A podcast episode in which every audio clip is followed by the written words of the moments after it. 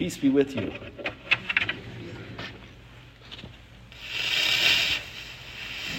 I once had a Protestant friend who criticized the way that we Catholics do the readings at Mass. He said, if you're not reading the scripture directly from the Bible, then you're not really reading the Bible. He thought that rather than have the verses for that day copied and printed in the lectionary, we should actually open the Bible to those verses. And I dismissed his comments at the time, but this week, as I prepared for this homily, I saw some validity in his comments. And the reason was that if you just read the verses that are given for today for the Old Testament about Samuel, you'll have a very well known, iconic story about a young man hearing the call of the Lord. These verses lead up to one of the great lessons of the Bible Speak, Lord, your servant is listening. However, knowing more of the story, the context in which Samuel receives his calling, and what happens after that is important, especially in light of what's going on today in our world and in our church. So, opening your Bible and reading the first few chapters of this book of Samuel to get the setting for the story and what happens after this story, it's extremely beneficial and if you've not had a chance to do that yet, I encourage you, do it today. Samuel was the son of Elkanah and Hannah, two devout and faithful followers of God. And they lived in the time before the kingships of Saul and David. Hannah was without children, but would come to the temple and offer sacrifice to the priest Eli. And Hannah would often stay and pray in the temple. Now, Eli, he was a crusty old priest, not very devout, and he would make fun of Hannah for spending so much time in prayer. But nonetheless, he still offered his blessing to her and asked the Lord to grant her a request for children.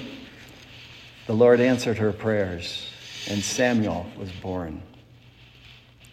As soon as Samuel was weaned, Hannah presented Samuel to Eli to be raised in the temple and to become a priest.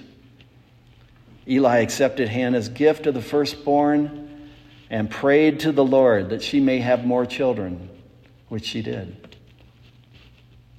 Eli also had two sons of his own that became priests, but they were corrupt. They stole from the sacrifices that the people offered and they engaged in sexual promiscuity.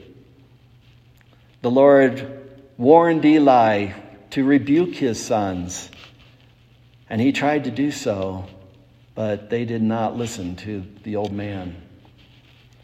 Our reading today picks up when Samuel was a young man, perhaps about age 12. We are told that this was a time when the word of the Lord was scarce and vision infrequent. In other words, not very many of God's people, including the leadership of the church at the time, were listening to the Lord or preaching God's word. Samuel's job was he slept in the temple and he kept the lamp of God burning. And so we read that Samuel heard the voice of the Lord three times, but he did not recognize the voice because the word of the Lord had not yet been revealed to him.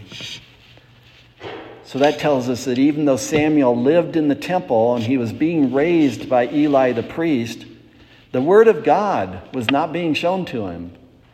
Those around him were not living according to God's word.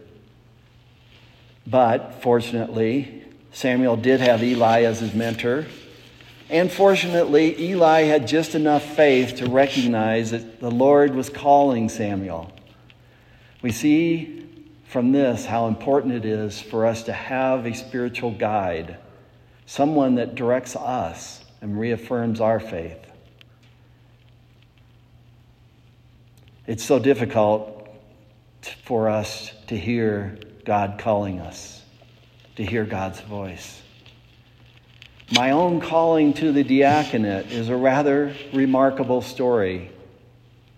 Now, remember, Jesus told us that he came to call sinners, not the righteous, which explains my calling. And I would love to tell you the story sometime. But even though I was certain that God had spoke to me, it took me years to recognize what he was asking me to do. God does not impose his will on us. He never violates our free will. And when he does call us, it's often hard to hear his voice. And it's even harder in today's world where we have so many voices around us telling us what we should believe. And some of those voices are just like the old man Eli did to Hannah. They're even making fun of us for having faith. If we read on in the story, we find that the Lord did call Samuel a fourth time. He told Samuel that he was going to condemn the house of Eli, that the sons of Eli would die, that no one in Eli's house would live to old age, but they would die by the sword. And we find later that the Ark of the Covenant is stolen. The Ark of the Covenant, which represents God's presence to the people of Israel, it was stolen because of the sins of the sons of Eli. Do we see how this Old Testament story is being carried out in today's world? Now, what I'm about to say is not my judgment. It's the opinion of many in our church today, including Bishop Robert Barron and noted theologians such as Ralph Martin. Our church has lost its voice in this world. Because of the financial corruption and sexual abuse, the word of the Lord is scarce the church is a sign of God's presence. The church's role as a much needed voice of reason and truth. This voice has been taken away. We live in a post Christian culture. And it's due in part to the corruption and the lack of faith of all Christian leaders. Just as in the time of Eli, the high priests of today's church are not responding to the complaints of the people. Do not think that a pandemic that prevents many of the people from coming to Mass, that prevents us from coming together in communion, that gives an excuse for many not to receive the sacraments. Do not think this is some accident or coincidence. It is but one way in which the Lord is punishing us.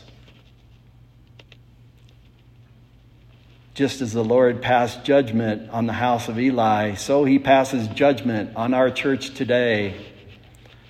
Just as in the time of Eli and Samuel, Israel would be overrun by the Philistines, so is our church being overrun by the enemy today. Now, if that's the end of the homily, then I'm a pretty poor deacon because there's more to the story. When the Lord warned Eli, he told him of the destruction and death that would come to his house, but he also had one more promise. He told Eli he would choose a faithful priest that would come to his house, one that would do what the Lord wanted in heart and in mind. He promised that this faithful priest would have a lasting house and shall serve the Lord in the presence of the anointed forever. That faithful priest would be Samuel. Samuel would go on to become this great prophet. He would anoint a great king, David, as king of Israel. He would serve the house of the Lord. And today, the Lord is raising up more Samuels to serve him in heart and mind. The Lord never gave up on the people of Israel, and he doesn't give up on us today. My wife Denise and I have had the privilege of hosting several groups of seminarians and young priests that come to our home. And we know future leaders of the church who now work as missionaries, including great organizations such as Focus. It gives us great hope to know that the Lord is calling many young men to the priesthood and is inspiring many voices to proclaim the word of the Lord. And I seek you, I encourage you to seek out these voices. The voices that are calling for the cleansing of the corruption. The voices that are basing their preaching on scripture and who are willing to sacrifice for our church. I encourage you to support priests who shepherd their flock according to the traditional values of our church. And I encourage you to listen for the voice of the Lord calling you. What is the Lord calling you to do? How is the Lord asking you to bring healing to our church? How is the Lord asking you to help restore our country as a Christian nation? How is the Lord asking you to be a light in our community? Are you able to respond? Seek, Lord, your servant is listening.